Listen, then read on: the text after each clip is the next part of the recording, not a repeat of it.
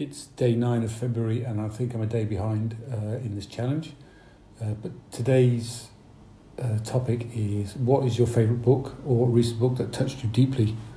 I've got two. Uh, first one's Of Mice and Men by John Steinbeck, and the second one is The Short Timers by Gustav Hasford.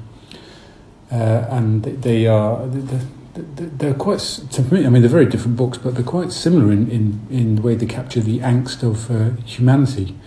Well, that's the way I see it. You know, the, the, the horrors of war and the horrors of, uh, of, a, of a. You know, horrors of war in the short timers and the horrors of a murdering of mice and men.